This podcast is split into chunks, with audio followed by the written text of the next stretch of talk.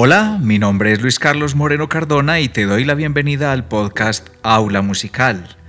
Pensamiento musical, inspiración y crecimiento. Me complace que estés escuchando este podcast. Te cuento que estamos en el episodio número 3, realizado desde Medellín, Colombia.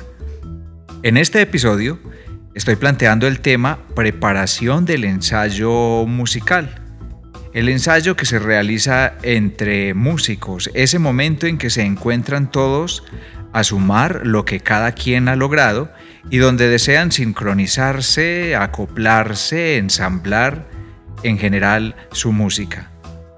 Nos dimos cuenta que el contenido en realidad de este tema es extenso, que se presta para dos episodios seguidos. En este episodio hablaremos de unas claridades con respecto al ensayo general y también abordaremos aspectos que deben ser considerados previos al ensayo general, aspectos que no deberían ser considerados dentro del ensayo general. En el siguiente episodio hablaríamos de las etapas en las que se divide un ensayo general. Bienvenidos a este episodio en el que abordamos el ensayo de música. ¿Qué es un ensayo? Es el momento en que todas las voluntades buscan sincronizarse, coincidir. Es el momento en que cada quien aporta lo que ya tiene logrado. Esto que estoy diciendo aplica tanto para agrupaciones profesionales como para agrupaciones conformadas por principiantes. Puse este tema a consideración en las redes sociales y obtuve algunas retroalimentaciones. Jairo Rincón Gómez nos menciona, a él le gustaría que un ensayo general lleguen todos con los papeles ya aprendidos, para que en el ensayo general se expliquen los fraseos, las dinámicas, los cortes y en todo momento que se haga más música que teoría. Y esto, digo yo, ¿cómo se logra? Pues empecemos por decir que tengo la preferencia de llamar ensayo a aquella actividad donde las personas que se encuentran lo hacen para aportar algo que ya tienen resuelto, como decía ahora.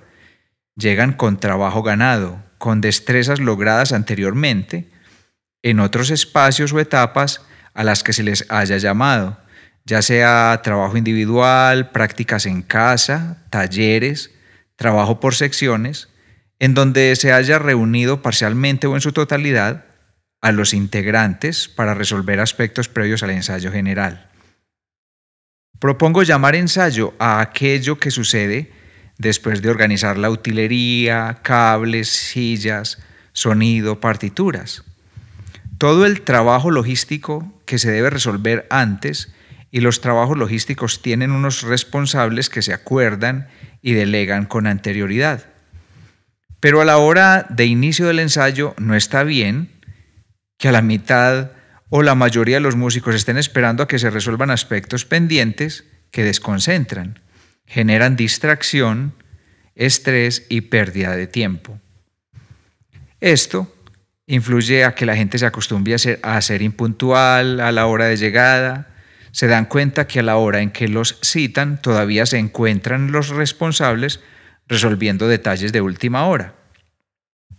Es muy fácil desperdiciar el tiempo de un ensayo si no se planea con anticipación. ¿Qué es lo que se va a practicar?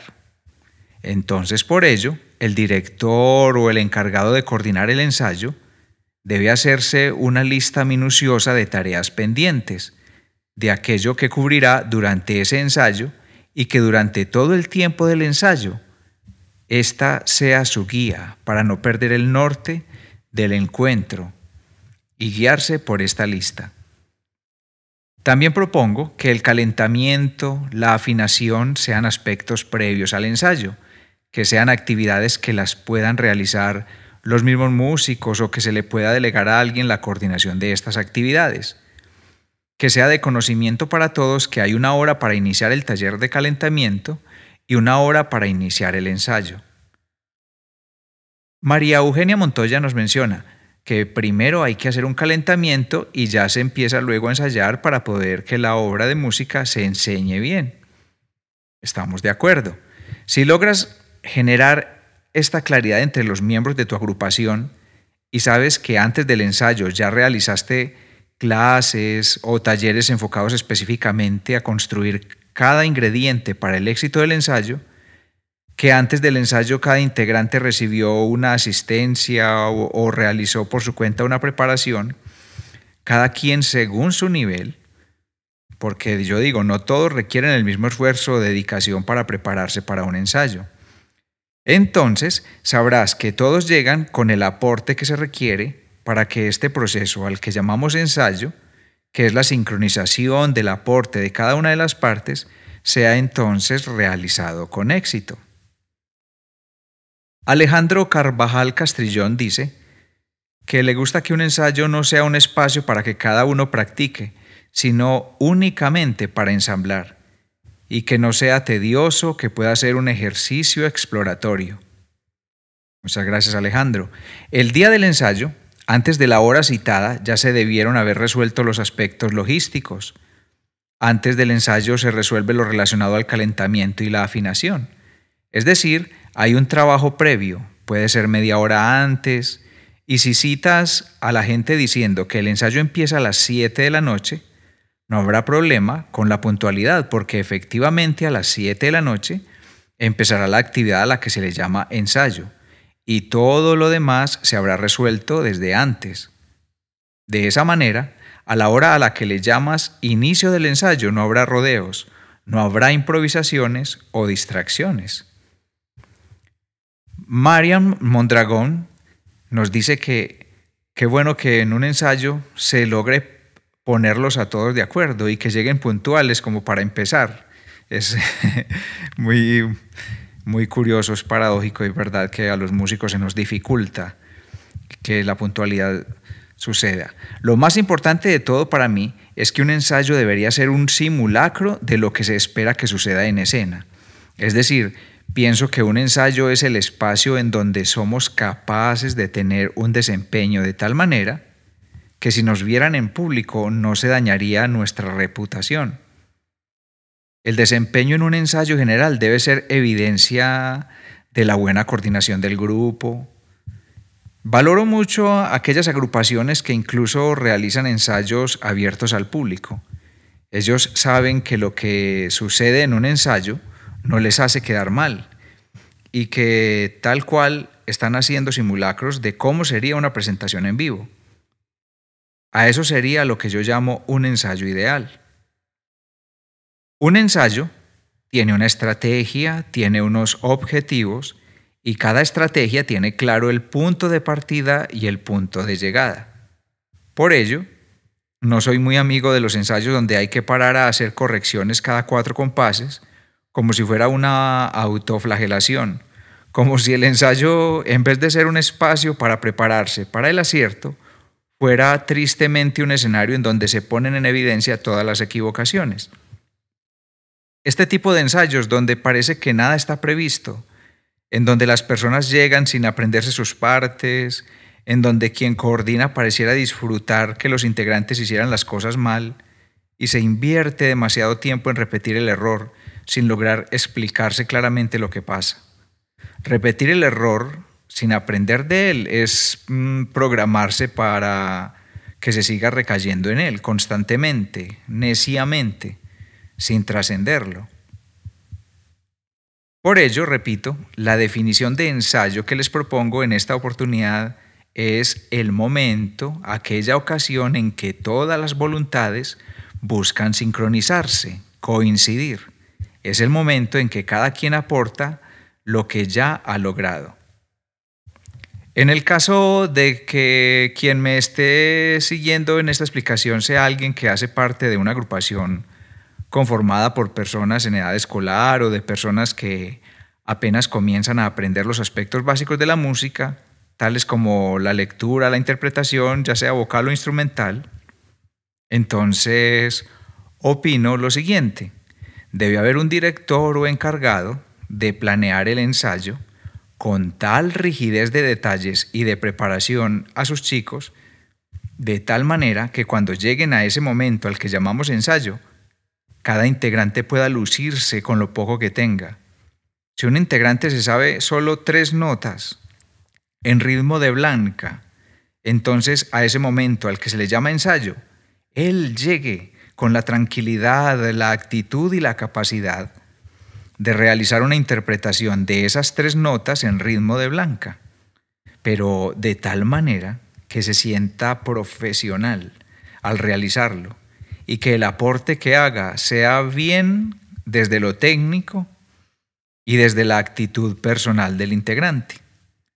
Porque tampoco está bien que se invite a un integrante a un ensayo general en donde se le esté pidiendo lo que se sabe que aún no tiene.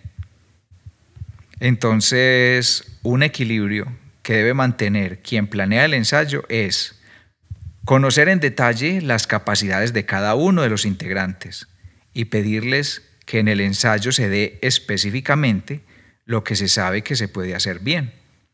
Lo demás es asunto de tomar nota, planear y programar otros espacios ajenos al ensayo general para seguir perfeccionando.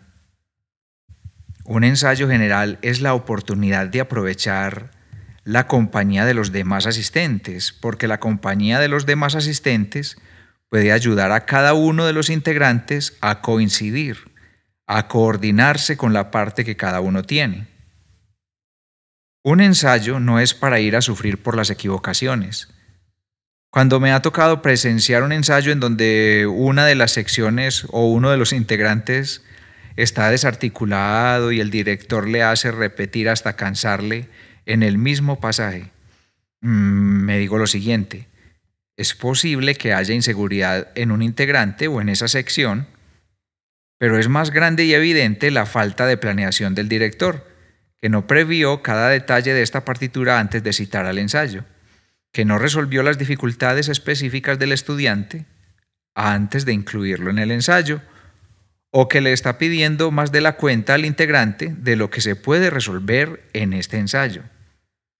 El hecho de que nos dediquemos demasiado en el mismo pasaje o en el mismo integrante hace que se le baje la energía del resto del grupo. Por ello, un ensayo un ensayo es producto de mucha planeación para saber qué se le pide a cada quien exactamente y qué se puede lograr y qué no se puede lograr dentro de un encuentro colectivo. Un responsable o director de un ensayo deberá planear ese encuentro con la precisión que le permite ser el conocedor del nivel de cada uno de sus músicos, conocer lo que pueden dar, conoce lo que puede salir bien en un ensayo y lo que se debe posponer para solucionarlo en otros espacios por fuera del ensayo. Cuando todos los integrantes de la agrupación logran comprender que un ensayo es un lugar para el acierto, para acertar, para coincidir, para aportar, entonces cada uno se prepara mejor para la próxima vez. Sabe que en el ensayo hay justicia, una justicia en la que a cada quien le piden según sus capacidades, y cada actividad realizada es una oportunidad para que todo salga bien. Que en un ensayo cada momento sea un logro nuevo, que se le reconozca y se le motive a cada integrante por lo que pudo aportar de buena forma, porque cada pequeña etapa propuesta se logra con precisión, porque estuvo bien planeada y se pudo constatar al integrarse todos los participantes. Cuando todos los integrantes de la agrupación logran comprender que un ensayo es un lugar para el acierto, para coincidir, para aportar, entonces no llegan tarde, porque saben que se aprovecha el tiempo. Y entonces empieza a dejar de ser un problema la impuntualidad. Y al igual que es puntual el inicio de un partido de fútbol o, o como es puntual el inicio de una misa, el ensayo musical deberá asumir que desde la hora planeada, desde esa hora empieza una función, en privado, pero una función en la que todos llegan a tiempo, en la que se empieza con los que logran cumplir a esa puntualidad. Una de mis frases en Twitter dice, tener ritmo y llevar el tempo en la música también significa que todos lleguen puntuales a la hora del ensayo. Y tengo esta otra. La frase nunca es tarde para empezar no aplica para llegar a los ensayos musicales. Uno de mis mandamientos o preceptos es que el éxito empieza con la planeación y planear es subdividir muchos pequeños retos en pequeños retos, todos logrables y que sumados conduzcan a ese gran logro general. Es preferible dividir una meta en 20 etapas, así como sucede en el ciclismo, y que los integrantes con cada paso que dan sientan que triunfaron en esa etapa y que pueden pasar a la siguiente. Así, se van a casa cada día sintiendo que avanzaron y que crecieron, se van estimulados. Es preferible esto a aquellos ensayos donde las personas se van a casa sintiendo que nada salió bien, que hubo muchas equivocaciones, que todo hubo que repetirlo y que no les quedó claro en qué se avanzó. El calentamiento lo considero una actividad anterior, extra al ensayo. Es tan importante y único en sí mismo que de los buenos hábitos que se adquieran en el calentamiento se determina la preparación, la disposición vocal o instrumental y obviamente la técnica. En fin, el calentamiento es como la preparación que hace un deportista antes de su actividad central. Hay dos tipos de calentamientos, los individuales y los que son dirigidos. En tal caso, los calentamientos dirigidos, recomiendo mucho la variedad, sorprender. El calentamiento no debería ser una repetición mecánica, mucho menos si se trata de una agrupación de aprendices. El calentamiento es la oportunidad de sorprender, de improvisar con cambios de dinámicas, cambios de ritmo, de articulación. El calentamiento en una agrupación de aprendices es una oportunidad para aprender a responderle al gesto, aprender del instrumento, aprender de las variables rítmicas, melódicas y armónicas que puede contener el repertorio que se está preparando en esa temporada. Eh, es decir, eh, los componentes de un calentamiento deben estar tan asociados al tipo de repertorio que desde ahí mismo se empieza a obtener la confianza por el buen calentamiento para que el ensayo salga bien. Con todo esto que he dicho hasta el momento, doy por terminado el calentamiento. Ya quedamos claros en unos acuerdos, ya calentamos, ya organizamos aspectos logísticos, que empiece el ensayo. Y lo ideal es que tengamos una grata experiencia. Espero haber brindado información que genere inquietudes para que consultes más sobre el tema de este día. A las personas que interactuaron conmigo a través de las redes sociales, les doy muchas gracias, con mucho respeto y cariño incluí sus aportes y espero continúen siendo parte de la interacción del podcast Aula Musical.